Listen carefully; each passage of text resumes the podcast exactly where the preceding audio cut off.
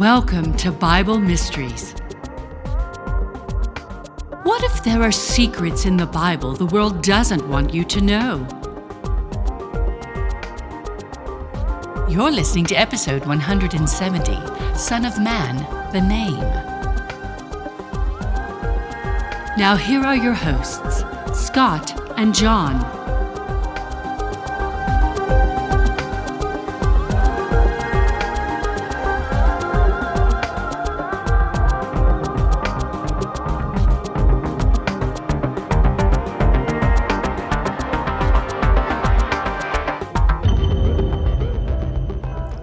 Hello and welcome once again to Bible Mysteries Podcast. I'm Scott Mitchell.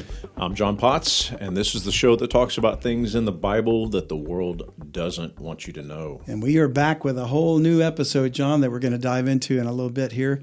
And we're going to talk about the Son of Man. That's a that's a phrase that's used a lot in the Bible about Jesus Christ, and I don't Yeah. think most people even really understand what it relates to. So we'll dive into that shortly. But uh, have you heard that expression, the Son of Man? I have, and and I have to always keep in mind because really there's two expressions in the Bible. One is Son of Man, and then sons, I think plural of God, right, which Right. refers to the angelic beings. True. You have the angelic beings, and then you have the Son of Man, which refers to a human-born Messiah. Correct? Right. And what's interesting is um, both terms, and it's interesting you brought up sons of God because both terms have more than one application. So we've got sons of God, like since you brought that up, you know, uh, that can refer to the fallen angels Yeah. or that's what- angels in general. but most commonly the fallen angels, right? Yeah, usually when we talk like Genesis yeah, 6, yeah. the sons of God took Yeah, the daughters of men. yeah. And that's strict, strictly referring to the ones that re- rebelled, the, the angels that sinned. Mm-hmm. You know? But then we are sons of God as children that have trusted Christ as our Lord and Savior. Sure. So Okay. if you wanted a single defining characteristic of the term, it would be created. Because you and I weren't created, we were born, but the moment we become a child of God, we are a new creature. So- okay, so hold on. You got to back up there a little bit. We weren't created. No, Adam was We created. born. You were born. Ah, okay. Yeah. I guess I never put it in that perspective before. Right. So Yeah. it's kind of like when we read in the Constitution or the Declaration of Independence, all men are created equal. Well, men aren't created at all. Yeah. We were created. The original man Yeah, was, created. and woman. Yeah. Right. Uh, but everyone since then has been born. Yeah. Okay. So uh, we are a new creature in Christ, though. So we become children of God by adoption. Okay. And therefore, sons of God applies to us. And then the only begotten Son of God is, of course, Jesus Christ. Okay. Yeah. Well, Son of Man is a term that Jesus Christ uses of himself, but it's also used in general, like the, the Son of Man could be referring to a human being. Yeah. Uh, a son of man, you know, what is what is man that thou art mindful of him, or the son of man that you should, you know, whatever.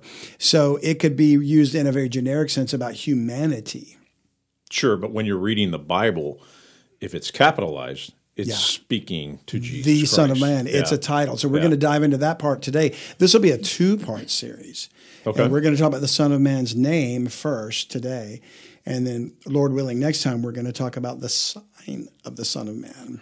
The sign. Okay. Yeah, there's a sign of the Son of Man that uh, once again our dear friend Ryan Peterson brought up in, in a passage that we were discussing with his interview. And he threw an idea about that that I had to go, whoa, I got to go look into that. Hmm. And I did. So I did some study on that. So we'll dive right in if you want to and talk about the Son of Man today. But I guess first we should certainly welcome our newest seekers. We should welcome and thank them. So this episode is brought to us by our premium subscribers, or what we call our seekers. They are Andrea C, Daniel R, Lisa G, Stephanie C, and William C. All of which came to us in July of this past year. Thank you all very much for your support of the ministry. Absolutely. We appreciate everybody. And if I don't, if I recall correctly, after this list of seekers, we're going to get into August finally from last year. Okay. So we'll be wrapping up July with this group, but we appreciate all of you that subscribe. You help support us. You help us to create better content. We've even we're even trying an improvement with our microphones today. Yeah. Hopefully the audio is much clearer and Right. We we took note of some people that were asking that we not pan it left and right, so we're doing an attempt to make sure we can put it in mono, and uh, it's all about placement. It's all about placement and improvement, right? We're And constantly trying to improve, yeah, and we, we do take your feedback. You know, we we may not always agree with people's statements or comments on YouTube or or their questions or whatever, but we appreciate hearing from you because our aim is always to uh, pursue the truth, whether we're trying to make a truer quality prod, uh, bod, podcast. I can't even say the word. Yeah. Or uh, correcting doctrine that we may have mis mis uh, Sure. mis- misunderstood.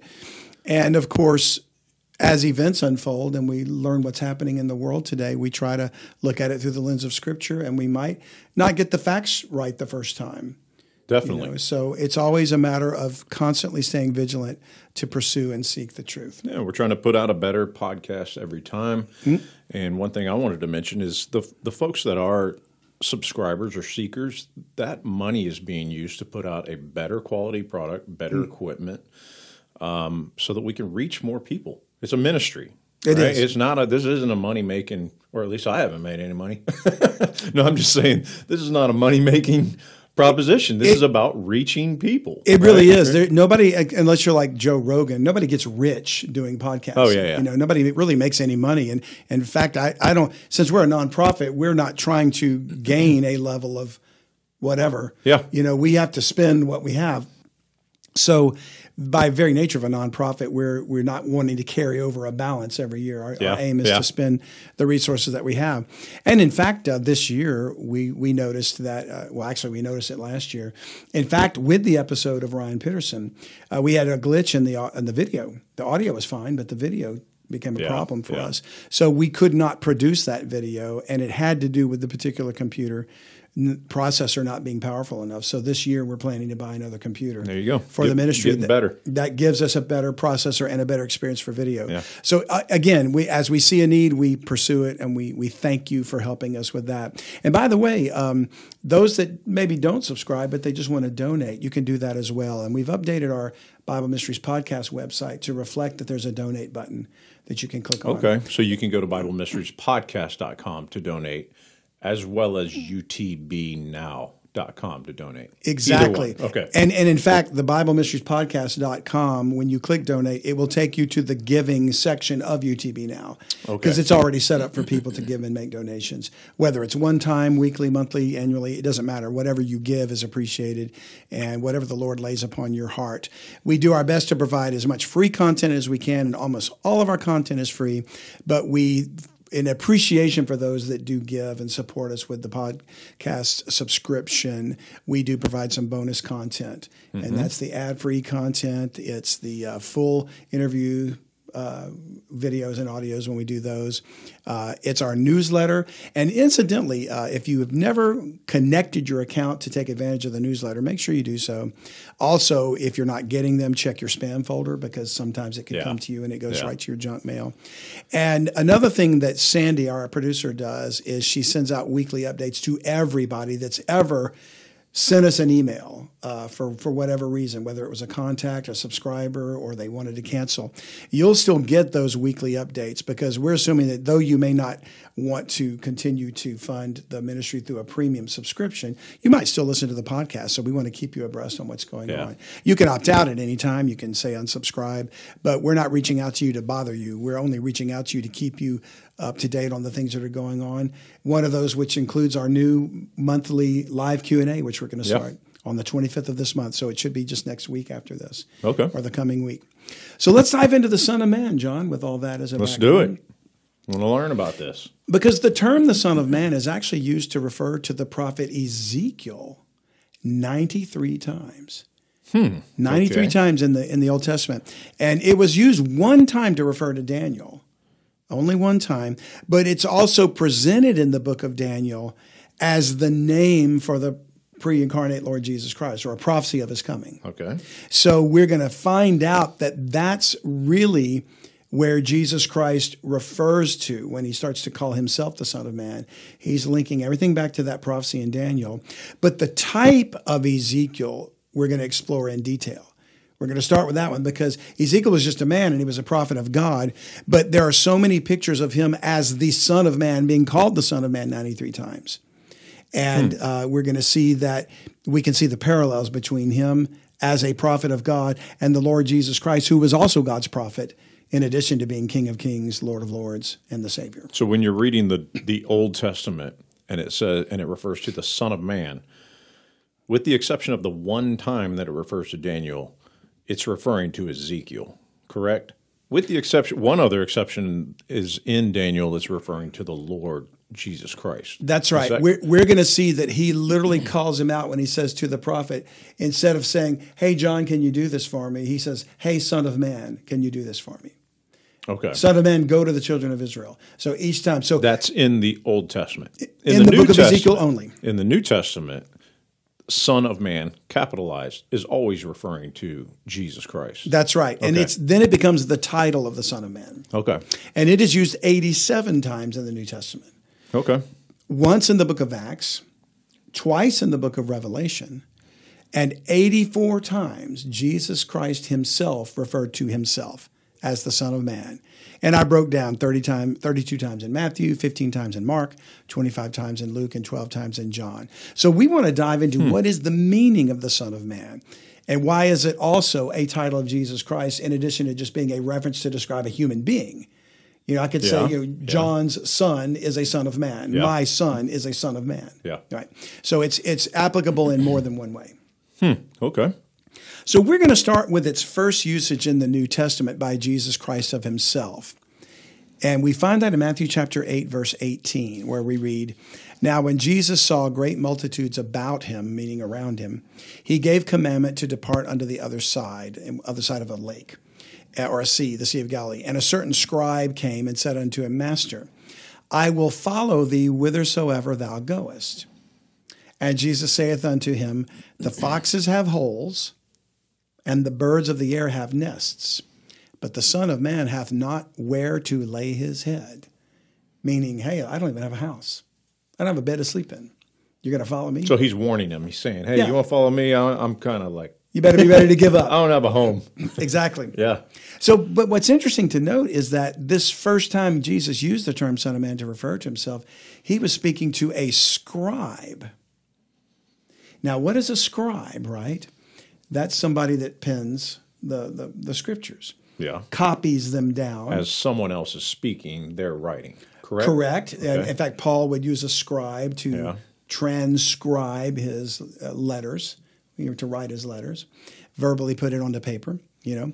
But uh, they also were the ones that meticulously counted every word of the Hebrew scriptures and made copies of them. And if they made a mistake, they had to throw the whole book away, you know, the, the whole chapter or whatever. You know, so they uh, so the idea is the scribes were counters. They were skilled at calligraphy or penmanship or whatever you want to call that. And they would be, this man that said that to Jesus would be familiar with the term from the book of Ezekiel and Daniel. He would have heard it and seen it hundreds of times, knowing he was a scribe. These are pretty educated guys. Yeah. Not just some chump that wrote stuff down while another guy's talking. Right.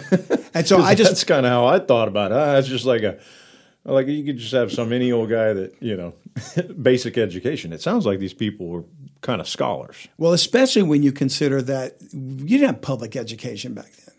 You Yeah, I guess I'm trying to put it in layman's or Modern relative terms. modern terms. Yeah, yeah. Or Western thinking. Yeah. Um, yeah, they you had to be wealthy to be educated, or you had to have some access to it, resources or something. Yeah. So the rank and file people didn't. I mean, they knew how to speak and they probably knew how to count for commerce, but that was about the the limit of most education. Yeah. You know, basically, scribes and Pharisees did the reading of the law in the synagogue and stuff, and and you couldn't read. You you had to just trust that what they were Wow. saying was true. You know? So this is the equivalent of a, like a modern day attorney, almost. yeah, and they were called lawyers in the Bible. Really? Okay. Exactly right. So anyway, I just noted how interesting it was that he first uses that term to a scribe who would have known what the term "son of man" meant. Okay. and where it came from. So let's go look at that scripture in Daniel where we see the defining verse of the Son of Man being portrayed as the Lord Jesus Christ. And you'll find that in Daniel chapter 7. Now, Daniel 7 contains a dream that Daniel had about four kingdoms And we know that had to do with the earthly kingdoms of Babylon, Persia, Greece, and Rome. Okay. And then ultimately, the Roman Empire is reemerging today to be the, the kingdom of the beast. Mm-hmm. So it's the fourth empire that will be destroyed by a fifth kingdom that comes. And it comes from heaven, and that fifth kingdom is established on the earth, and it will last forever after it destroys the other four kingdoms. And this kingdom, it is said, is being given to a person called the Son of Man. So that would then be the millennial kingdom. correct? Exactly Okay. right. Exactly Am I right. jumping ahead? No, you're Okay. you're you're giving getting us right into the context. Okay. So let's start in verse nine. Here's the dream. Daniel is explaining what he read, what, what he dreamed. I beheld till the thrones were cast down of the four kingdoms, and the ancient of days did sit. Ancient is a capital A. Yeah. Whose garment was white as snow, and the hairs of his head like the pure wool. His throne was like the fiery flame, and his wheels as burning fire. A fiery stream issued and came forth from before him. Thousand thousands ministered unto him, and ten thousand times ten thousand stood before him.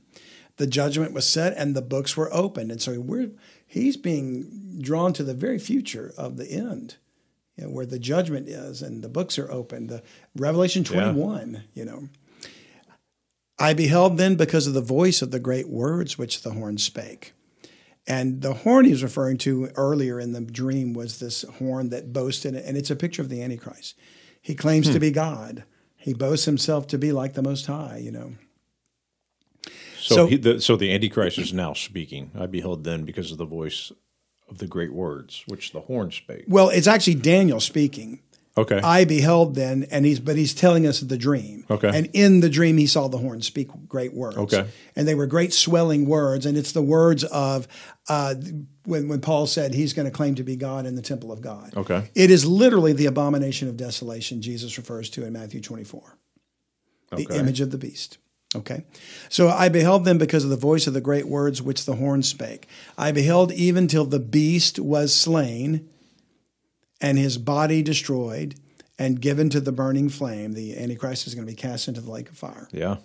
As concerning the rest of the beasts, which represent the four kingdoms, they had their dominion taken away, yet their lives were prolonged for a season and a time. And that's kind of referring to their historical significance. Nebuchadnezzar was the king of Babylon, beginning mm-hmm. these four kingdoms. Yeah. He had a kingdom for a time until Media Persia destroyed that kingdom and took it over. Okay. Then the Persian kingdom existed for a while. They were conquered by Alexander of Macedon, Okay. and the Greek Empire reigned for a while. And then the Greek Empire was taken over by the Roman Empire. And ultimately, from the Roman Empire, out of the, you know, we say the Roman Empire was destroyed in whatever, 600 AD or something, but it really wasn't. It went into mystery form. We've talked Yeah. about that. Is that Mystery Babylon? Ultimately, ultimately, it will be, yeah. Which is that the United States? I'm just throwing stuff out there. Well, Mystery Babylon itself, the mother of harlots, is Jerusalem, apostate Jerusalem. Okay. Yeah. But the United States is the beast upon which she rides.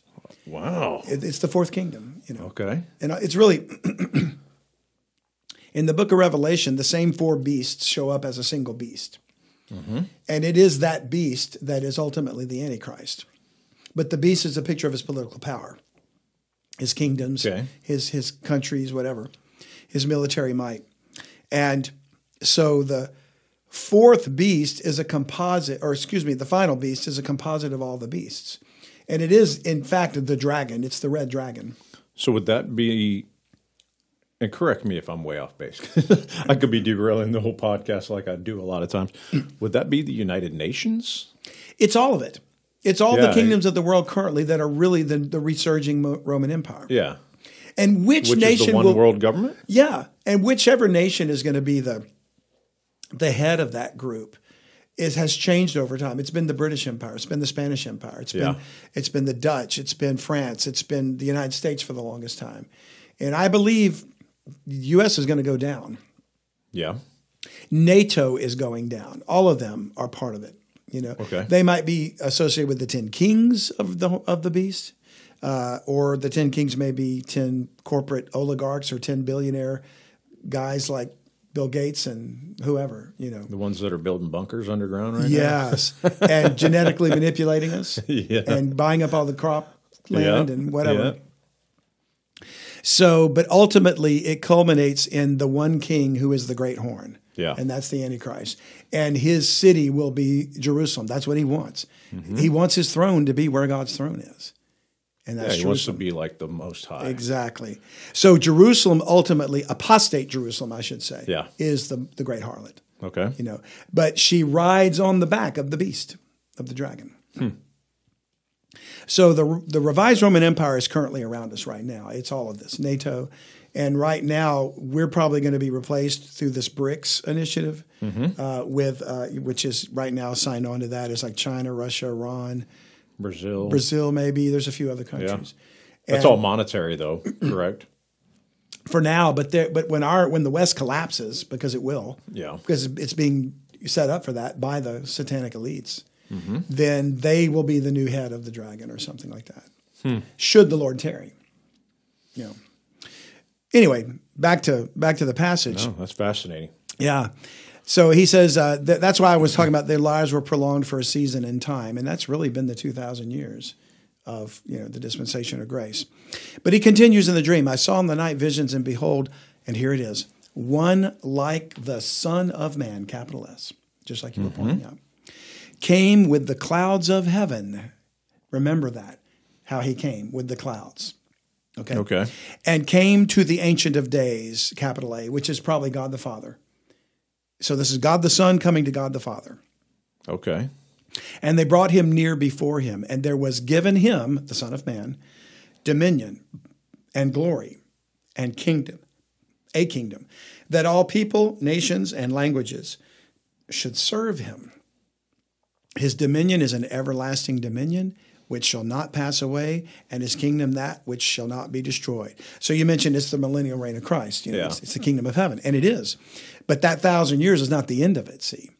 It's the end of a certain portion of concerning prophecy fulfillment. Yeah. But then we go into the eternity future. You know? I was about to, I, I guess, say ask, but maybe make more make a point on that because I think everyone, not everyone, but people think that you have the millennial reign of Christ, right? It's a thousand years that we're we're going to be on the earth with Christ in His kingdom. Yep. And then what happens after that? Do we all go to different planets? Do we all? Um, eh, but it sounds like the kingdom is here on earth forever. right? Forever. That's the seat of the kingdom is here on earth. and it's where God's throne will ever be in that city. New doesn't Jerusalem. mean that you don't have jobs on other planets or in solar systems, but the home base is Yeah. here, right? Which This is the that- crown jewel of the which is that city that comes down out of heaven, which is twelve hundred by twelve hundred, right? I'm getting, or maybe it's 1500, 1500 by. yeah, I'm getting way far out. In front of us, but- 12,000 cubits, 1,500 miles. Yeah. Yeah. Wow. Fascinating. This is is. stuff you won't hear about in church, folks. This is stuff that people should be talking about. you know. Exactly. And and even people that rightly divide the word of truth that I've spent so many many years uh, Mm-hmm. associating with, um, that I would argue know the truth of the gospel, know the scriptures really well, and know how to rightly divide.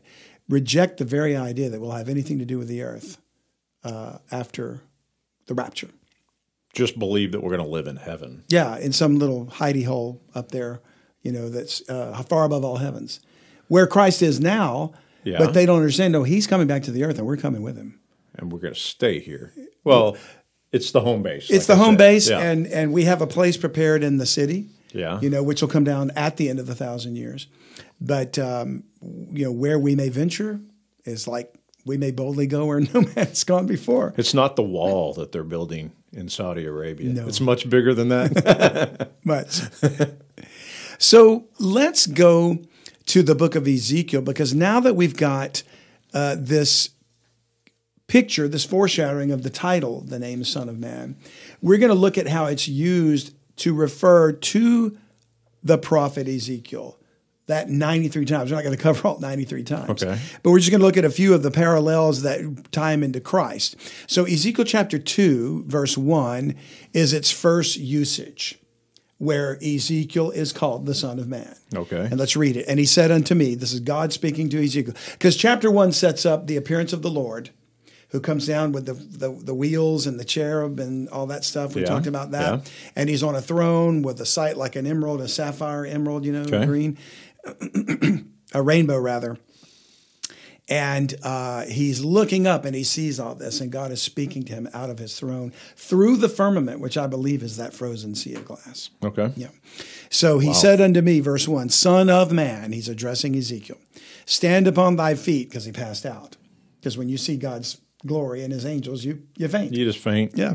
Yeah. Uh, stand upon thy feet, and I will speak unto thee. And the Spirit entered into me when he spake unto me, and set me upon my feet, that I heard him that spake unto me.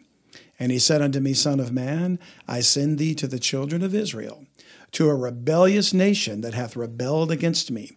They and their fathers have transgressed against me, even unto this very day. Almost sounds like everything we were reading in the Song of Moses, doesn't it? Mm-hmm. Exactly. For they are impudent children and stiff hearted. I do send thee unto them, and thou shalt say unto them, Thus saith the Lord God. And they, whether they will hear or whether they will forbear, for they are a rebellious house. I love how he keeps repeating that, you know, in parentheses. Yet shall they know that there hath been a prophet among them. So Ezekiel sees the Lord on his throne, and he is addressed by God as the Son of Man. And I believe we see a type of Jesus Christ in Ezekiel the prophet in many ways. But mm-hmm. here, starting with the fact that he was filled with God's Spirit, because he said, His Spirit entered into me, and he was sent to Israel to warn them as a prophet. Mm-hmm. And he even says, They shall know that a prophet hath been among them. And clearly, Jesus Christ was a prophet to warn Israel, and signs and wonders were performed by him so that Israel could know that there was a prophet among them. And yet, for all that, they, They still made the they rejected him. Yeah. Yeah. Yeah. So we, we see in the first an, a type of Ezekiel, the Son of Man, how Jesus Christ would then claim to be the Son of Man as the title because he's matching all the types hmm. that God portrayed in Ezekiel. And we're only going to cover a handful. We don't have time to cover them all. I think it's interesting how this is capitalized.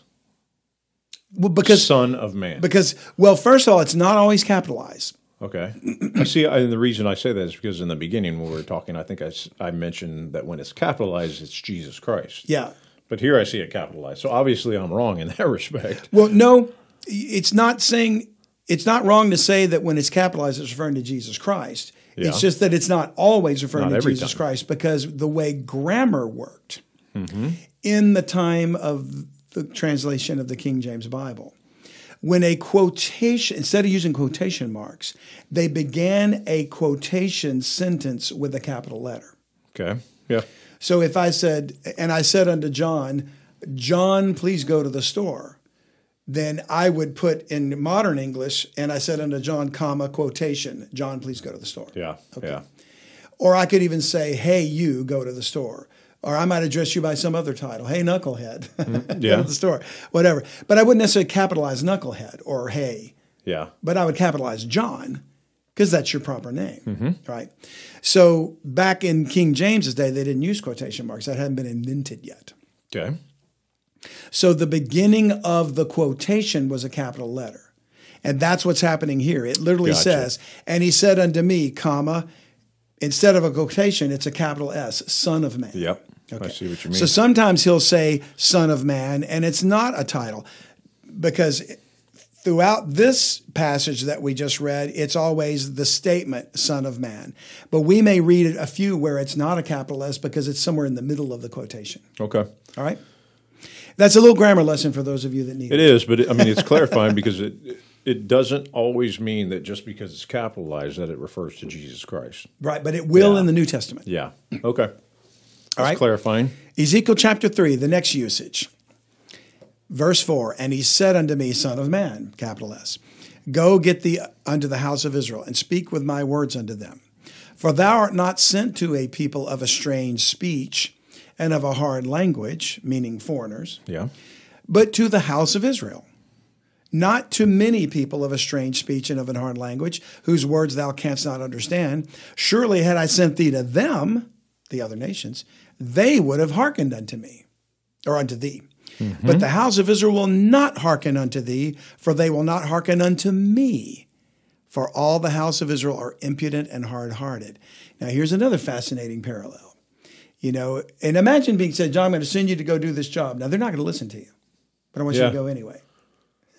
They're going to know that you're a prophet But they're not going to listen to you. and, and they're going to reject you, but they're rejecting me. Yeah. See what I mean? Because you And are know, my and I know they're going to reject you because they already rejected me. Right? right. So it's a no-win situation for Ezekiel. It really is. but again, it's a it's a foreshadowing. I mean, why bother do that? Because it's a picture. Jesus wasn't sent to another nation or tongue. He was sent unto his own people Israel. yeah. And he clearly stated that was to whom he was sent. In fact, if you go to Matthew chapter 15, there's an instance where um, a woman comes up to Jesus and she's not a Jew, and he won't even talk to her. So look in Matthew 15, verse 21. This shocks some people that this is in the Bible because the world has this picture of Jesus as this sweet, loving, namby-pamby. And they don't realize, no, he had a mission and he had a purpose and he stuck to it. Yeah. Now, he showed great compassion and mercy, but he also told the Pharisees they were vipers and serpents, Yeah. you know. So look in verse 21, Matthew 15. Then Jesus went thence, he went out of where he was, and departed unto the coasts of Tyre and Sidon, which is outside of Israel. Today we call it Lebanon. Okay. And behold, a woman of Canaan came out of the same coast. Now, Canaan is that whole region, so she could have been from Tyre and Sidon, Lebanon. Mm-hmm. She could have been from Philistia, what we would call Palestine. Mm-hmm. But whatever it was, she that the reason she's called that is because she's not a Jew. Yeah. She's a woman of Canaan. She came out of the same coast and cried unto him, saying, Have mercy on me, O Lord, thou son of David. She knows something about him. His name is Jesus. Yeah. His father was Joseph to the world. His mother was Mary. Mm-hmm. We know his father was God, but as a normal human being, people thought, "Oh, he's the son of Joseph." Right? Not know Sure. you would have had to know something about the scriptures to know he was the son of David. Interesting. Okay. So how did this woman know to call him the son of David? yeah. She was learned. She'd either been taught or read herself, if she was learned, the scriptures to know that Messiah would be called the son of David. You don't think that she had heard because the word of him performing miracles had spread around? Might have well been. Because the next statement is that she's asking him to perform a miracle. Exactly. But either way, whether she was seeking him and looking for his coming as the Messiah, the son of David, or whether she had only heard of him because of the miracles and then somebody told her, yeah, that must be the fulfillment of the scriptures. She knew something, she understood something. So she goes to him with this request, just like you said. Uh, um, my daughter's grievously vexed with the devil. But notice the next sentence. He answered her not a Hi, if you're enjoying this podcast, please consider being a full time subscriber. We are going to use these funds to expand the message and get the word out about what's in the Bible that the world doesn't want you to know about. That's right, John. We appreciate you listening, but we'd love it if you'd subscribe. That way we can reach more people with the time we have left. So enjoy the rest of the podcast, but think about subscribing if the Lord puts it on your heart. To subscribe, just go to BibleMysteries.supercast.com. Thanks. Well, come on, Jesus, help her. His disciples came and besought him, saying, Send her away, for she crieth after us. In other words, when he wouldn't talk to her, she said, Please, please, would you tell Jesus, the son of David, to mm-hmm. heal my daughter? And instead of the disciples saying, Okay, I'll go see what I can do, they went to Jesus and said, Would you get rid of this woman? So here they are walking down the street. Yeah. Jesus and his disciples. Here comes this woman, comes up to them, says, My daughter's got a devil. She's asking for help. He ignores her completely. She went to him directly. She's following them, going, I need help. I need help. To the point where the disciples are like, Jesus, get rid of her. She's driving us nuts, right? That's the and picture. why would he do that? That's the picture. So Yeah. why would he do that? He's the Lord Jesus Christ. Doesn't he love everybody? yeah. But look at the last verse. But he answered and said, I am not sent, but unto the lost sheep of the house of Israel. Mm-hmm. People miss that. That's why rightly dividing the word of truth is so important, John, because Christians today want to mix it all together.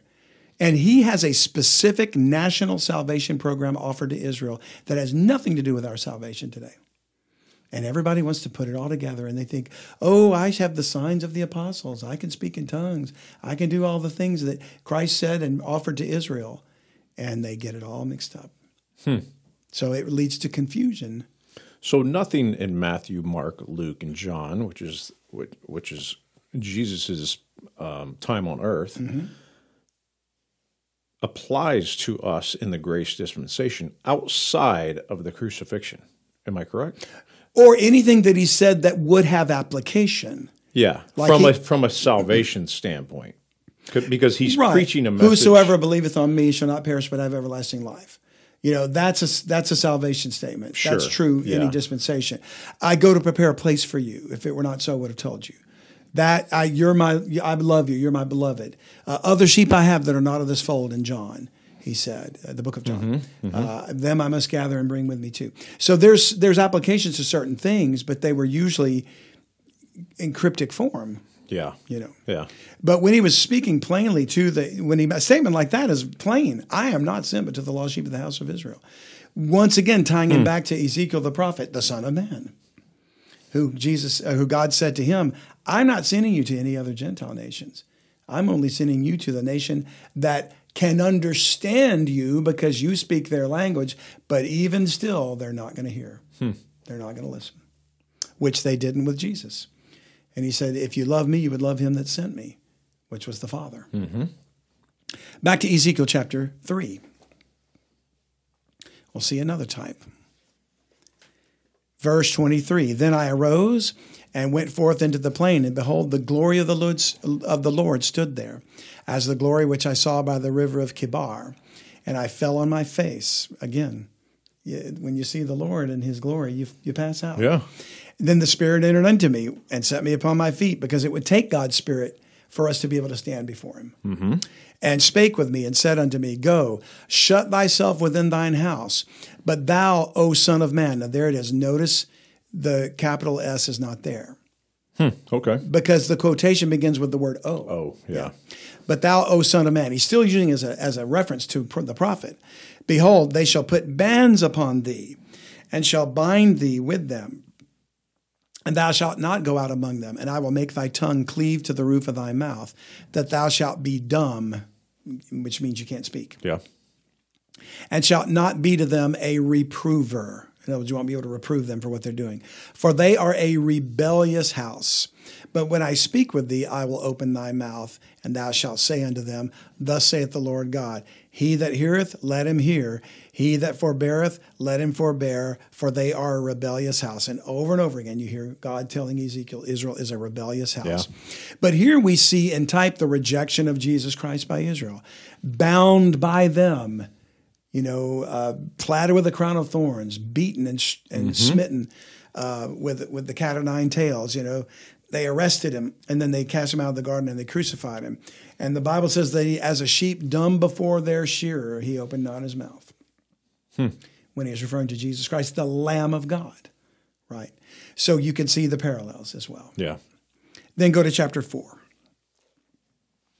Verse 1 Thou also, Son of Man. Notice again, it's not a capital S because it's the punctuation Okay. doesn't apply.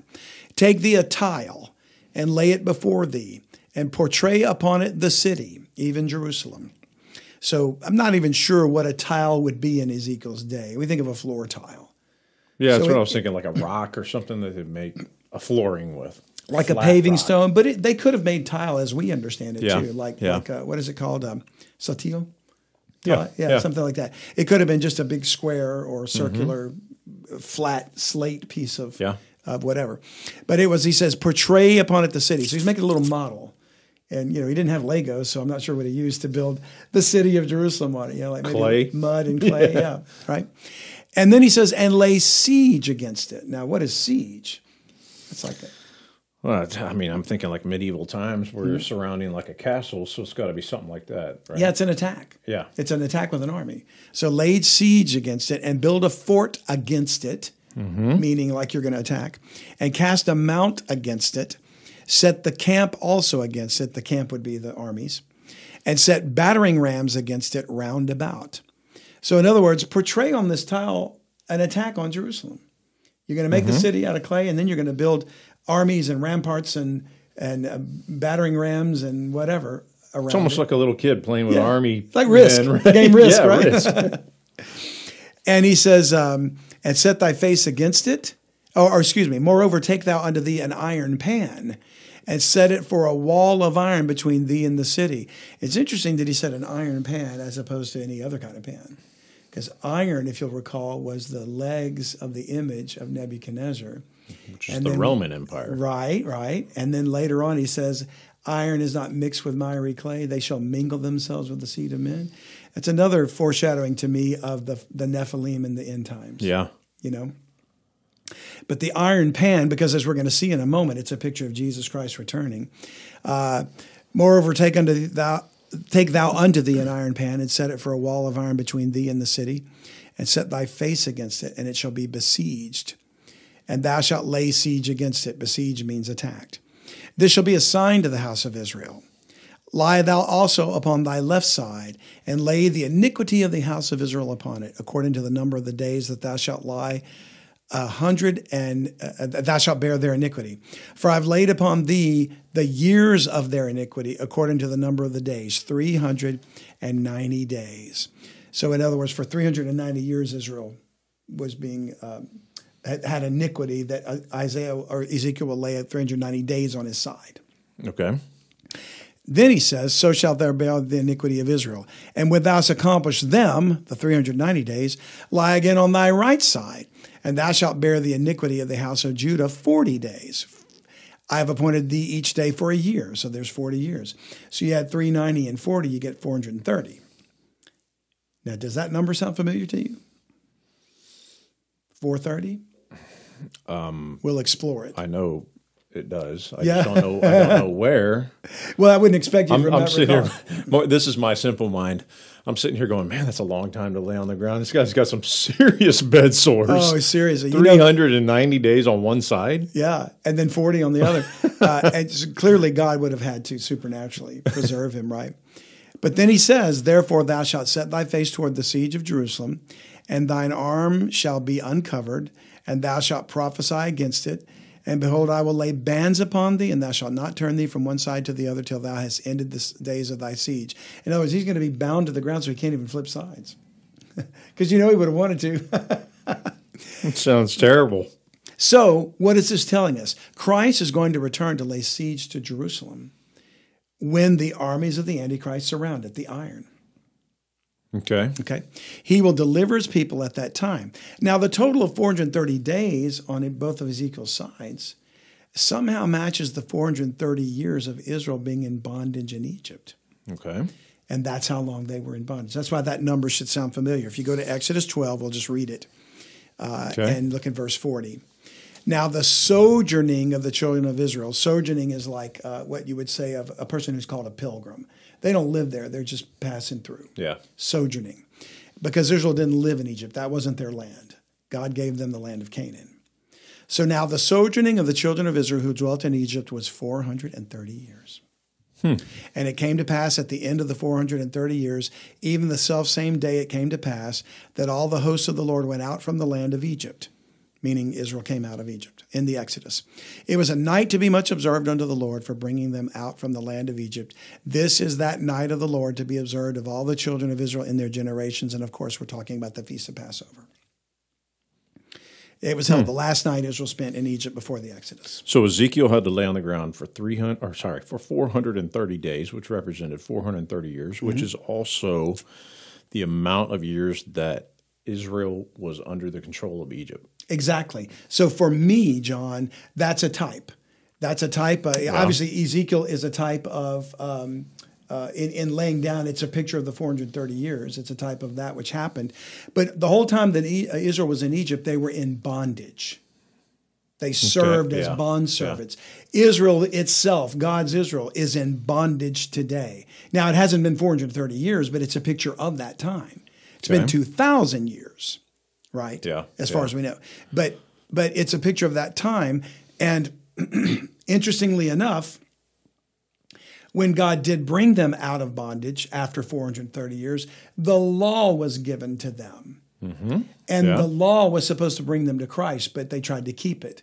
And hence it, it developed the entire religious system of the Pharisaical Judaism that rejects Jesus Christ. What do you mean they decided to keep it? Weren't they supposed to keep it? No, I didn't say they decided to keep it. I said they, the law was given to them, but they rejected Jesus Christ and turned the law into a religious system. Ah, okay. Yeah. Okay. I, I, if I said decided, I must have misspoke. I'm not sure where, where I put that in there. But um, what I was trying to say is let's go read the passage in Galatians. Maybe I misheard you. No, I probably misspoke. Uh, and maybe I was, you know, because I do that a lot. Um, but go to Galatians chapter 3, because what we're going to see is that Jesus is the freedom. He is the one to deliver us from liberty, mm-hmm. from the bondage of the law, not the law itself, not the religion of Judaism. Okay. The law was given to, to keep them as like a schoolmaster until Christ came. Mm-hmm. But ultimately, what happens is remember, they're coming out of Egypt to go where? They're leaving bondage to go To the into promised land. the promised land. Yeah. Who was given the promised land? Specifically, first. Uh, you mean before the nation of Israel? Yeah, before there was an Israel. Well, it was dwelled by the a bunch of a bunch of Rephaim or Nephilim Oh, people. True, but but I said who was given. They they occupied it, but who did Oh. God give it to? Who did he promise it to? I don't know. Abraham. Okay. Okay. So Abraham was told, "I'm going to give you this." Oh, land." yeah, yeah. yeah. Okay. Now to your seed. So it ultimately Yeah. was Israel. Okay. Okay, but it was the first one who the covenant was made was Abraham. Yeah. And then and then Abraham himself said he looked for a city. He did he considered himself a sojourner Mm-hmm. in Canaan. He dwelt there. He lived there most of his life, but he didn't consider that his home. Hmm. He looked for a city whose builder and maker was God. Now he knew God promised that land to him and to his seed, but he didn't consider that home. Mm-hmm. So I say all that because it's going to bring into context what we're about to read. Okay. Galatians 3, verse 13. Paul writes, Christ has redeemed us from the curse of the law, being made a curse for us, for it is written, Cursed is everyone that hangeth on a tree. So, in other words, the reason Jesus had to be crucified on a tree so so he, he could be made a curse because he never sinned. And then why did that happen? That the blessing of Abraham might come on the Gentiles through Jesus Christ, that we might receive the promise of the Spirit through faith. Now, we didn't receive the promise of the land, that was given to his children, to his people. Uh, but we received the promise of the Spirit through Jesus Christ. So it didn't come through Israel, and it doesn't come through blessing Israel, and it doesn't come through keeping the law. It comes through Jesus Christ, right? Now, with that thought in mind, Paul says, Brethren, I speak after the manner of men, though it be but a man's covenant, meaning this promise and this covenant God made with Abraham. Yet if it be confirmed, and it was, God swore by an oath, no greater than him, no man disannulleth or addeth thereto. So you can't break the covenant. Now to Abraham and his seed were the promises made. He saith not, and to seeds as of many, meaning Israel, Okay. but as of one, and to thy seed, singular, which is Christ. So when he said the blessing of Abraham might come on the Gentiles through Jesus Christ, and he said it was to, to thy seed, the promise was made to Abraham and his seed, it was referring to Jesus, not the nation Israel, for the promise hmm. of the Spirit. Okay. That would come through Jesus Christ.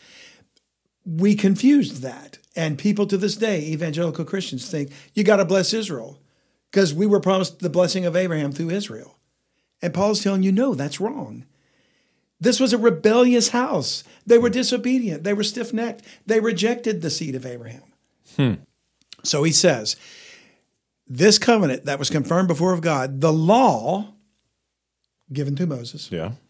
which was 430 years after God made that promise, cannot disannul, that it should make the promise of none effect. For if the inheritance be of the law, the city, it is no more of promise, but God gave it to Abraham by promise. So we've got to understand that you've got two things going on here. You've got the law was given 430 years after Israel came out, uh, went into bondage, because they were in bondage for 430 years. So you got a picture of Israel in bondage as they are today through Ezekiel laying on his side. Mm-hmm. And then you got a picture of Christ's deliverance of Israel from bondage coming the first time, and they rejected him, Yeah. coming the second time with wrath. Hmm. And he destroys the armies of the Antichrist. It's amazing to me. Hmm. And he is the Passover lamb, incidentally. The last night they spent in Israel after the 430 years, they kept the Passover feast. And Jesus Christ is, behold, the Lamb of God. He's the seed of promise. So there's just some amazing stuff in all Yeah. that. Now, back to Ezekiel. This entire ch- a chapter of Ezekiel chapter 7 is a picture of the wrath of God poured out on an apostate Israel during the time of Jacob's trouble. It's God's vengeance when the Lord returns. So, verse 2 says, Also, thou son of man, thus saith the Lord God unto the land of Israel, an end, the end is come upon the four corners of the land. so, we could spend uh, all the time in the world looking at all the many, many ways that God pronounced his judgment against Israel throughout the book of Ezekiel. But it's ultimately Jesus Christ comes in to bring the vengeance of the Lord when he returns. That's going to be God's vengeance when he returns. It's the end. It's the end of it. Okay. And then if you go to chapter 17, another parallel is verse 2 Son of man, put forth a riddle and speak a parable into the house of Israel. Now, there's obvious the connection to Jesus. He spoke in parables.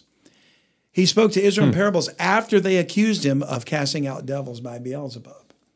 He spoke plainly at first in their language, and then when they rejected him that way, before they crucified him, he began to speak in parables. You know, so Ezekiel was commanded to prophesy warnings, not only against Israel but also against the enemy nations that will be joined to the beast and his kingdom, Pharaoh and Egypt. I mean, throughout the book of Ezekiel,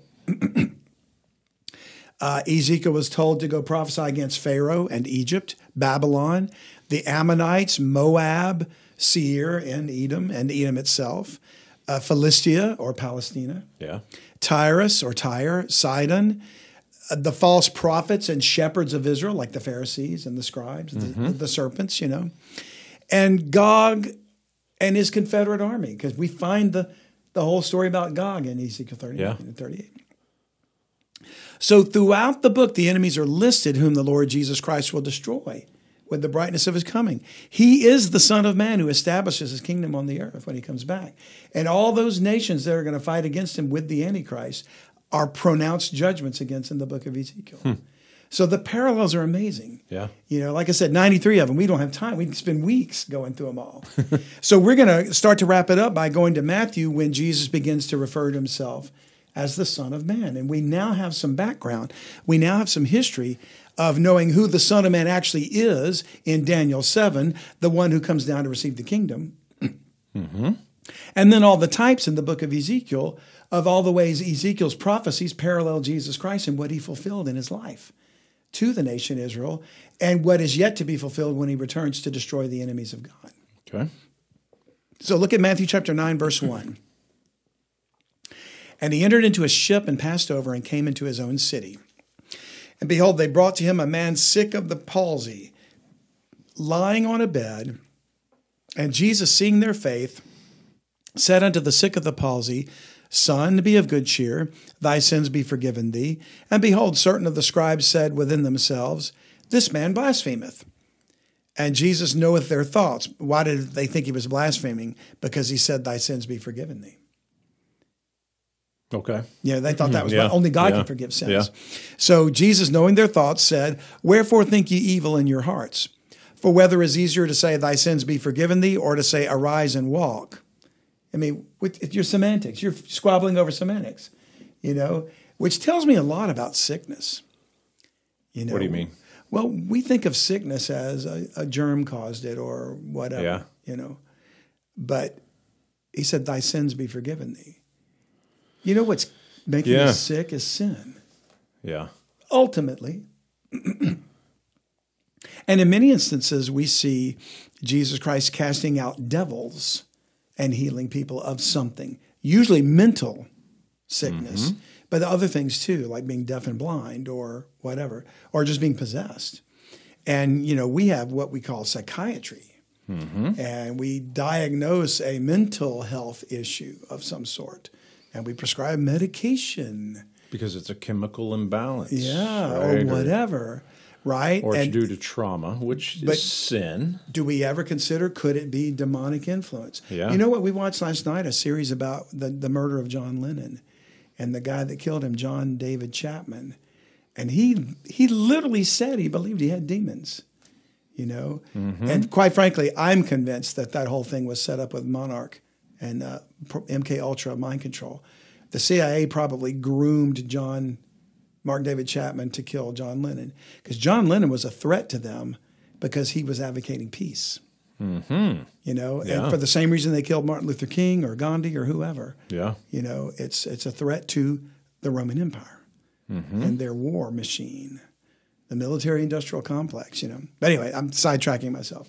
No, but you, I mean, you're bringing up a great point is that, and we, you and I have talked about it before, that how many of the people walking around on the streets and living under bridges that are, you see talking to themselves and yelling on the sidewalk are mentally ill or are they demonically oppressed Exactly. or possessed? And that possession or oppression is due to some sin that they did in their life or some sin that someone, maybe a generational like we talked about curse generational curses. Yeah. As opposed to what society wants to tell us, which is that oh, it's a chemical imbalance. They need to take drugs. They need to take antipsychotic drugs. And then the drugs are mind altering chemicals, which are opening portals to more demonic influence. yes, so It's just something to consider. Again, it's always question the narrative. Which- question the narrative. I know you don't want to get into it in this ministry, but I'm very fascinated by deliverance ministry as well. Yeah. I don't know anything about it, so I'm just a baby trying to learn about it. But deliverance ministry is towards people that are demonically oppressed, and that's we need. I personally, I, some don't even know if it's possible. Yeah, I know some resources, some people I Yeah. wa- I, want to have on for that. We need to talk to some people about that. But before we get too far Yeah. afield, because we're almost to the. That's okay. No, I brought it up, uh, but but it, it's it is it is fascinating to discuss. Yeah. and I do want to get because I'm the one that said you think about sickness, you know. But here was Jesus healing a man, and he simply said, "But that you know, the Son of Man hath power on earth to forgive sins." Then he said to the sick of the palsy, Arise, take up thy bed, and go into thine house. And he arose and departed to his house. But the, when the multitude saw it, they marveled and glorified God, which had given such power unto men. Now, the point is, he says, that you may know that the Son of Man hath power on earth to forgive sins. And it's the very second time that Jesus, in Matthew, that Jesus referred to himself as the Son of Man. It is in connection to his power to forgive sins. So mm-hmm. when we think about that original expression in the book of Daniel, where he says, I saw until the Son of Man came to the Ancient of Days and he given to him a kingdom, it's because he comes with forgiveness. Mm-hmm. His kingdom will be a kingdom of forgiveness, you know, the kingdom of God.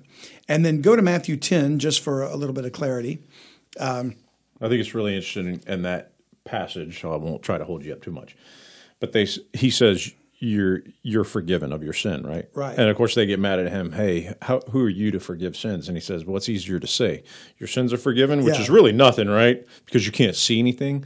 Or he says, or for me to tell him to stand up and walk, and obviously they're going, oh yeah. And they go stand up and walk, and the guy stands. and everybody's like, whoa. I mean, he basically called him out, right? He He's called him out. The conclusion being, if he stood up and walked, then I forgave his sins, and so did God, because God Yeah. healed him. So therefore, it was another sign to show them that they were dealing with the Son of Man. Yeah. from Scripture, but they they wouldn't believe it. And then in Matthew ten, verse twenty three. Uh, he was warning the disciples whom he sent out with his message to Israel. But when they persecute you in this city, flee you into another. For verily I say unto you, you shall not have gone over the cities of Israel till the Son of Man be come. Now, earlier in the chapter, he said, Go not but to the lost sheep of the house of Israel. Again, addressing the fact that Christ was only sent to Israel mm-hmm. in this ministry, in this earthly ministry, and with that message of the kingdom.